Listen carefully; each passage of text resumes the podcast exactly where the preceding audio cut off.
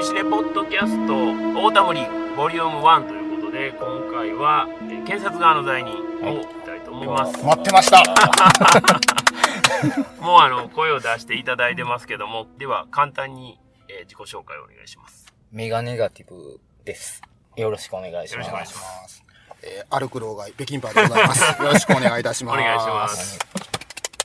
本日は2018年11月18日の日曜日の時間は15時42分ですね。今回、検察側の罪人を、やるということになったのは、まず一番最初は、メガネガティブさんの希望があってということなので、そこはきっかけでということになるんですが、これは、改めて、なんでこの作品をやりたいと思ったかっていうところを聞かせてもらえますかね。僕は実際に、体験したエピソードと、今回の検察側の罪人のテーマが、ちょっと合ってるんじゃないかっていうことで、どうしてもそのエピソードを喋りたいっていうだけで、ちょっと希望を出したんですけど。なるほど。はい。あんまりあれですか、話す機会のないような。そうですね。話すと大体引く。そん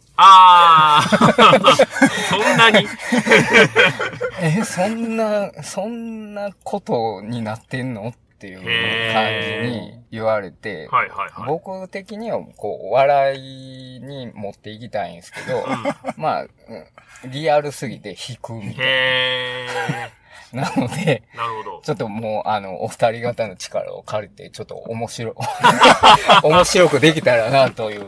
わかりませんけどね、聞いてみないとね。聞いた途端ね、僕のお母さんも、聞いてる音がね、なるぐらい聞いてる可能性もありますけどね。放送事故になるかもしれないですけど。生じゃないんで、いくらでもカットはできますけど。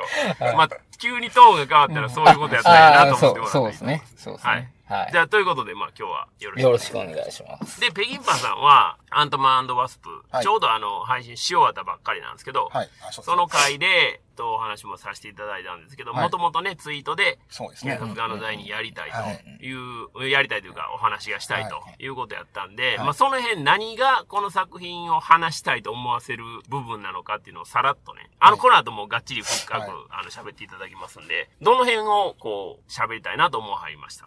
きっかけは映画仲間がこれ見ましたっていうのが来たんですよ。で、アトロクでも収録あったじゃないですか、木村拓哉さん。らしいですね。でも、私別に見る気なかったんですよ。もともと。でも、その見た人が、意味深な写真を送ってくるから、気になって、その日のレイトで見たんですよ。早速。そしたらもう、ひっくり返りましてね。で、その内容については話したいんですけど、要は私はこの映画っていうのを、見てどう思うんかというのを、で、私の思ってた方向と、世間的にはちょっと違うんちゃうのかなっていうイメージが、なんとなくあるんで、そこもちょっと付き合わせてやって、私のこの情念も聞いていただきたいなと。なるほど。わかりました。じゃあそういう大きい柱が今回2本ありますんで、そこを中心に、僕はお二人の話を聞きながら、話を進めるだけに留めて、やらせていただけたらなと思いますけども。じゃあ、早速、メガネガティブさん、その、驚愕のエピソード。2個もあるんですか ?2 個あるんですけど、時間的にちょっとね、1個にしといた方がいいかなと。どっちも長くなるんですか？どっちもちょっと長いかも。僕、仕事、薬局で働いてるんですけど、ある日、仕事中に、母から電話がかかってきたんですね。仕事中に。で、仕事中にかかってくる電話っていうのは、もう 100% 嫌なことなんです。嫌なこと？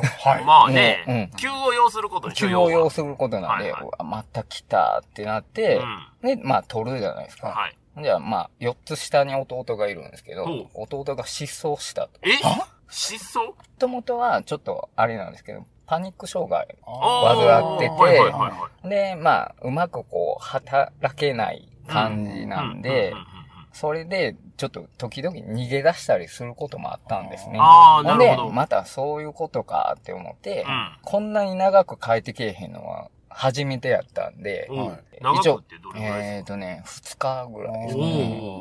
警察に失踪届というか、ちょっと、出そうってなったんですけど、30代のおっさんが、1日2日おらんくなっても、そんな事件としては扱えへんって言われて、うんうんうん、まあ、受理はされへんかったんですね。ああ、そうなんですね。結構ね、警察関係者の方は申し訳ないですけど、いろんなとこに気遣いながら喋ってますけど。そうです。警察って結構なかなか動いてくれない。いや、まあまあ、それはでも、うん、別に悪口でも何でもなくて、そういうもんやという認識は多分皆さんあるんじゃないですか。勝手に変えてくるやろうっていうので、受理はされなかったんで、うん、一応本では家族でなんとか捜索しようか。っていう話になって、自力で僕ネットで SNS とかいろいろまあ掲示板とかねいろいろ探したら、はい、それらしきものがあったんですよ。それらしきもの？掲示板のスレッドというか、ああ行方不明者とか、うん、本人が書いたと思われる、あその痕跡が、弟さんが、弟もうねちょっと金銭トラブルに巻き込まれてる感じの相談。まあ、ヤフー知恵袋みたいなところに書いてたんですね。ほんで、明らか、もう、そこに書いてる日付も合ってるし、うん、まあ、こいつ、これやろうっていうことで。そんなよう特定できましたね。もう、すごい検索しました。沢地じゃないですか。あ、そう、そうですね。ほんまのそうですね。ほんまの沢地ですよね。ほんで、それでも、そこでもうストップしたんですね。情報が少なすぎて、うん、結局トラブルに巻き込まれてるっていうことだけは分かったんですけど、今、イコカとか、ピタパとか、あるじゃないですか。ありますね。うちの弟ピタパ使ってるんですけど、はい、それで逃げるとしたら電車しか無理なんで、うん、それで追跡できるんちゃうかって言って、親に紹介を頼んだんですね。はいはい。そうこうしてるうちに、何回も、まあ、とりあえず電話はしてるんですけど、うんうんうん、ある時ワンコールだけ繋がったんですよ。ほんで、それまでは、もう全く、電波も入ってない。電波が届かない地域におられるか、みたいなことですか。そうなんです。かけたらワンコール繋がったんで、うちの親に、もう家の電話からかけてくれって言って、うん、まあ本人わかるじゃないですか。はいはい。だから、電話で喋ったら、結局、愛知県まで逃げてたらしくて。愛知県？もう電車と歩きで逃げて、そこの警察署で保護されたっていう。あ、保護された？されてたんですよ。で、電話で喋って、まあ迎えに行って、で、戻ってきたら、まあ詐欺みたいなのに会ってたみたいで、詐欺？いい仕事があるから、来ましょうっていうので、SNS でやり取りをしてたんですね。ある男、うん、で行ったら、うん、軟禁されたらしく、いきなりんで身分証を取られ、はいはいはいはい、ほんでそのまま携帯会社の全キャリアに、はい、まあ iPad2 台ずつ契約させられ、はい、ほんでさらにアコムとかそういう金融のところで50万を借りられて、でなって、ほんでもう事件が発覚したんですけど。はいとりあえず被害届出しに行くじゃないですか。はい。で、警察もダメ。え？なんで？民事やから？民事不介入もあるんですけど、はい、自分で契約してるんですよ。ああ。脅されてとか、殴られてじゃなくて、何にもされてない。まあ、軟禁されてますけど、何にもされてないので、はい、それで自分の意思でやってる。随意契約やってることになるんですね。自分の契約、自分でした契約って言われて、ダメってなって。でも、やってくれって言われたのは間違いないんでしょ？そう、そうなんです。そうなんでしょ？うん。多分、それで嫌やって言ったら、何らかの圧力はかけられてたんやと思うんですけど。そうなる前に契約をしてしまったからってことですか？で、まあ、警察がダメなんで、弁護士も行ったら、大元が雲のような存在なので、誰かわからんので、こっちも、訴えることもできないって言われて、もう最後残ったが、一応名刺だけはなんかもらってたみたいで、で、そこの名刺の電話番号に電話して、うちの親父と、その社長と言われる人物が、直接対決はするんですけど、まあ、向こうプロですから、そらそうですよね。スルリスルリとかわされて、で、結局、泣き寝入りの状態になったんですね。で、身分証も取られてるから、次々いろんな商品の請求が来るわけですよ。はい、その身分証取られてる時点でそれが窃盗でしょ？それも、こっちから渡してるんです。身分証を。強奪されたんじゃなくて。強奪じゃなくて、渡してるから。身分証貸してって言われて入って渡したってことですか？そうなんですよ。だからその辺のギリギリのグレーゾーンのラインを、ああ、まあ、向こうは、だから、後から何かあっても、言われても大丈夫なようにしてるんですね。ある程度マニュアル化されたものがあったわけですね。そうなんですね。だから、もう、いや、うちはそれ契約してませんっていうのを、次々こう、やっていくんで、もう、家族全員が疲弊するじゃないですか。まあ、そらそうですよね。向こうも、いやいや、契約してるし、みたいな感じになるんで、もうこれは拉致あかんってなって、一応なんか金融業界のブラックリストあるじゃないですか。あれにもう載せようってなって。支払い止めてね。支払い止めて。まあ今後5年間は契約できなかったりするんですけど、もうそうしようってなって、ほんで一応それで止まったのは止まったのね。安心してもう普通の生活してる時に、弁護士が来たんですね。それは頼んでた弁護士。全然違う弁護士さんが。弁護士が家に訪問して、何を言われたかっていうと、まあ、ある部屋を、心斎橋に借りてる部屋を、あなたの息子さんが借りてると。家賃滞納と、まあ、部屋を、の備品とかを壊してるんで、総額110万円払えっていう風に来て、まあ、契約書とかも見せられたんですけど、もうこれはもう弁護士同士で戦わなあかんってなって、まあ一応法テラスっていう、その本人の収入に合わせた金額で依頼してくれる制度があるんで、そこで一応法廷で、対決することになったんですね。その契約時の防犯カメラとか見ても、明らか金髪の兄ちゃん、もううちの弟と見つかわない兄ちゃんが契約してるんですけど、いやいや黒に染めただけやとか、ああ言われるわけですね。言われるんですね。で筆跡も違うんですけど、わざとこういう風に書いたんやとか、そんなこと言う、そんなこと言ってくるんですよ。筆跡鑑定とかは？筆跡鑑定も一応その後出して、結局違うってなったんですね。違う人やと。そうしたら、次は、グルになってるんや。っていう風に。筆跡鑑定と？それは、行ったやつは別人かもしれんけど、主犯として、グループ詐欺してる。グループ詐欺してるんやっていう、ありえへん、こう、主張をしてきて、ほんで、もう、どうしたらええんやろうってなった時に、ちょっと契約書をもう一度見直したんですね。だから、ある矛盾点が一個出たんですよ。うちの弟、ちょっと名前が書いてる漢字と読み仮名がちょっと違うんですね。だから大きいをヒロって呼んだりとか。ありますね。あるじゃないですか。身分証って振り仮名振ってない、ね。振ってないですね。だからそこがもうおかしいってなって、で、そこをついて、一応、それをわざとそこだけを訂正したんやってまた言い返されたんですけど、まあでも本物の住所と名前書いてそこだけ変えるっておかしいやんけっていう話になって、で、向こうがおどおどしだして、で、結果、訴えを取り下げてくる。取り下げた？へえ。で、まあ今はもう何もなく平和に過ごしてるんですけど、検察側の代理人も、権力強い人が、真実、こう、ねじ曲げてくるじゃないですか。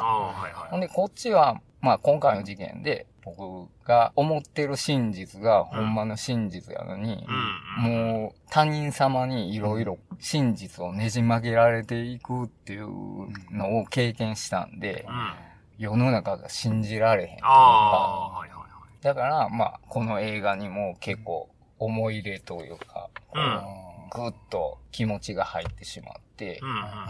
それはあれですか、やっぱりその罪を着せられる側の気持ちにはなりますね。こう気持ちがぐっと感情移入する。感情移入しますね。まあ、かといって、松倉には、全く気持ちはあれなんですけど。でも、冤罪ってほんまにちょっとあるんやなっていうのは身近にちょっと感じたかな。なるほどね。ちなみにもう一個の話は？もう一個の話はもう、本当僕自身が経験したちっちゃい事件なんですけど、でも、まあ、薬局。それも事件なんですか？詐欺にあったんですよ。まあ、薬局で、まあ、仕事してると、これ今思ったらそうなんですけど、松倉にの男の人。それ、ステップは普通でした。ステップは普通ですよ。入ってきて、うわー、なんか嫌やなって思いながら、なんか、言ってきたんですね。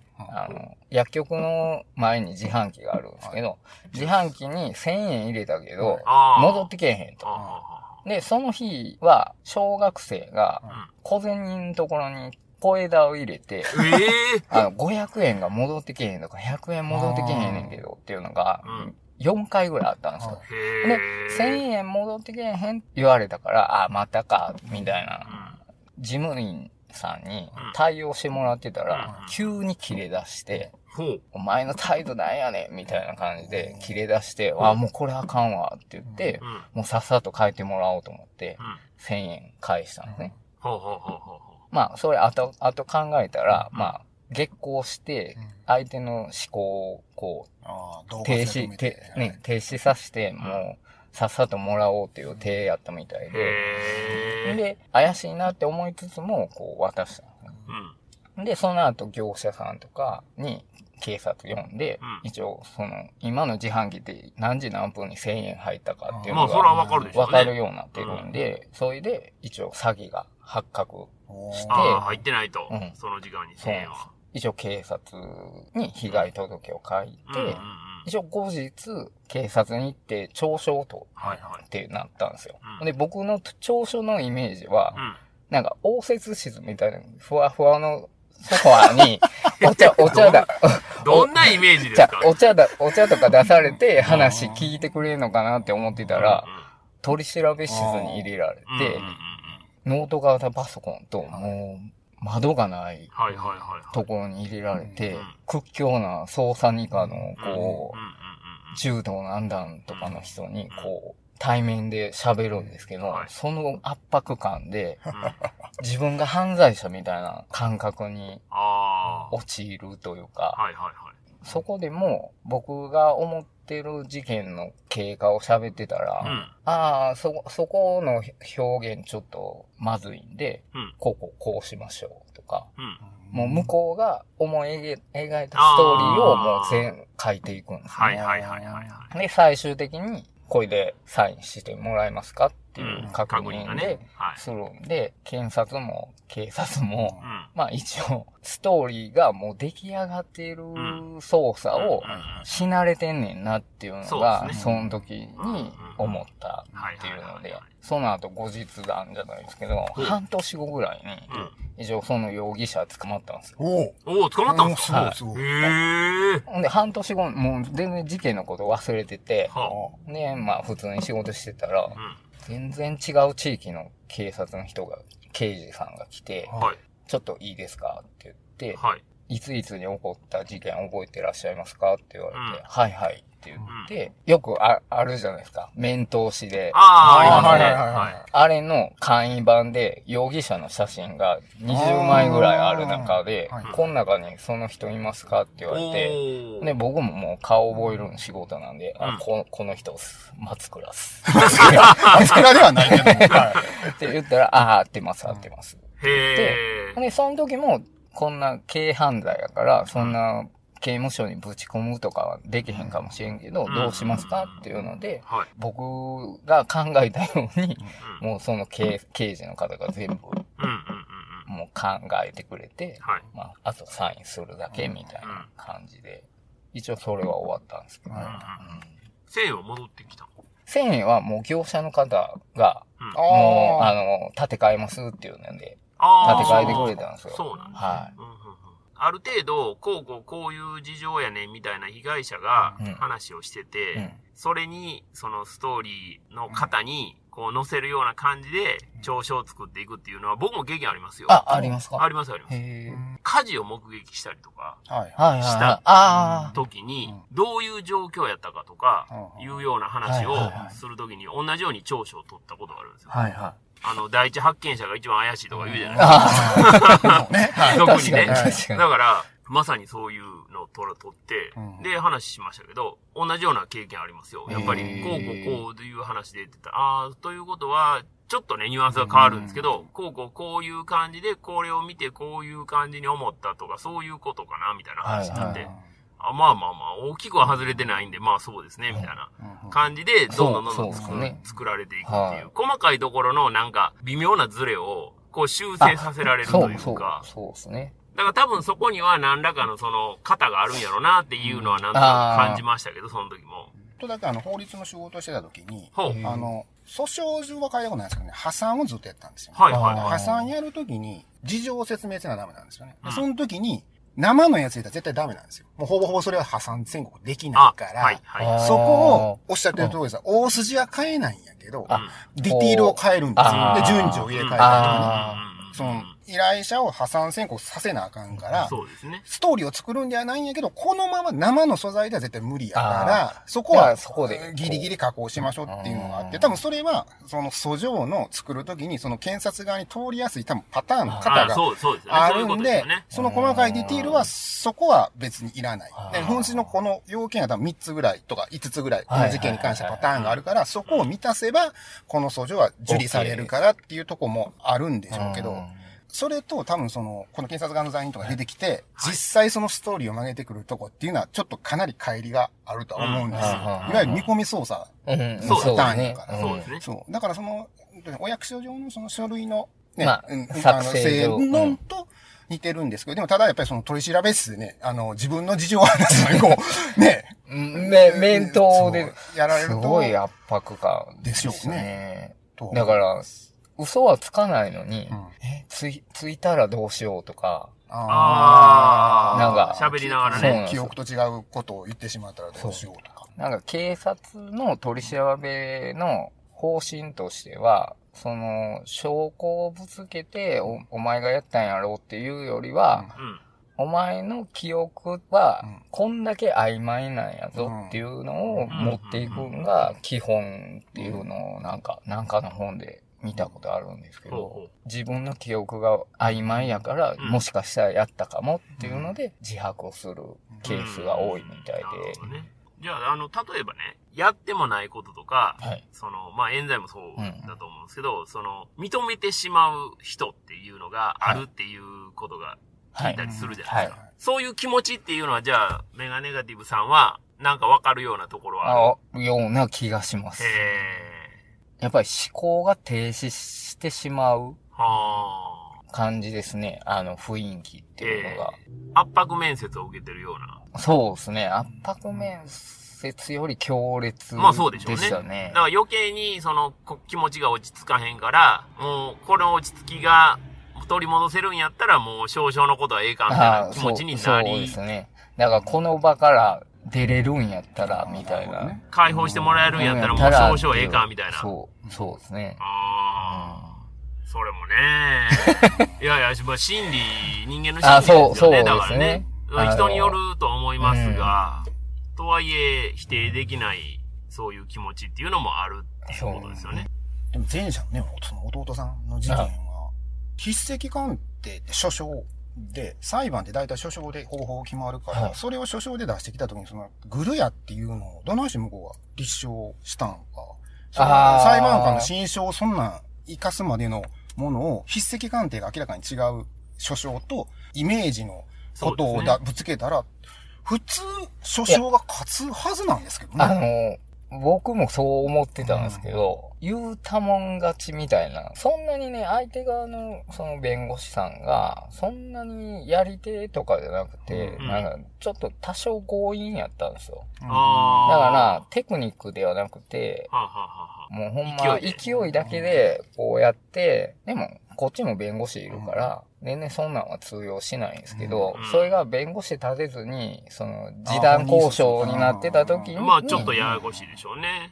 やられるケースは多分ね、あると思うんですけど。それこそね、警察官を前にして迎えた気持ちと、同じようなものがあるかもしれないね。相手は法律のプロやからっていう。それぞれ絶対違うはずやのに、大きなレッテルがあるがために、ちょっとひるんでしまうというか、自分が言ってることは間違ってるんじゃないかと、勝手に思い込んでしまうっていうことですよね。まあ、それはありますよね。だから、核請求とかでもそうじゃないですか。なんかしなかったら、この裁判所に訴えますってなって、勝率関係の事務所勤めてた時に、よく相談に来られたのはそうなんですよ。だから、どうしましょうって言うから、その時いつも、いや、それされたら裁判所行ったらよろしいねんって。裁判所を呼ぶためには書状を出さなあかんから、封印、印紙貼らなあかんから、500円貼ってまでやらへんって。ほっときって。やってきたらもう一遍相談においでって言ってきた試しないんで。そうですね。だから聞いてる方でもしそんなんして不安になったら、まあほっといたらいいですわ。そうですね。ああ、そうですね。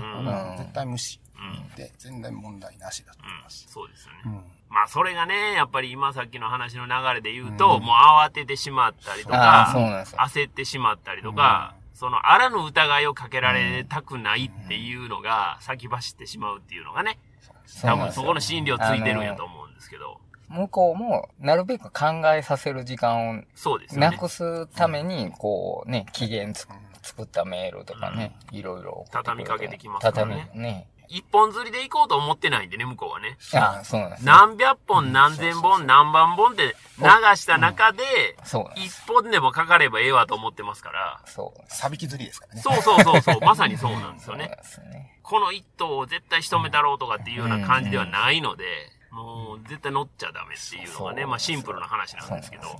まあただね、そういう事件がやっぱりどうしても後を絶たないから、やっぱりそういう人間の心理っていうのはまあもう避けがたいものがあるのかなという気はしますけども。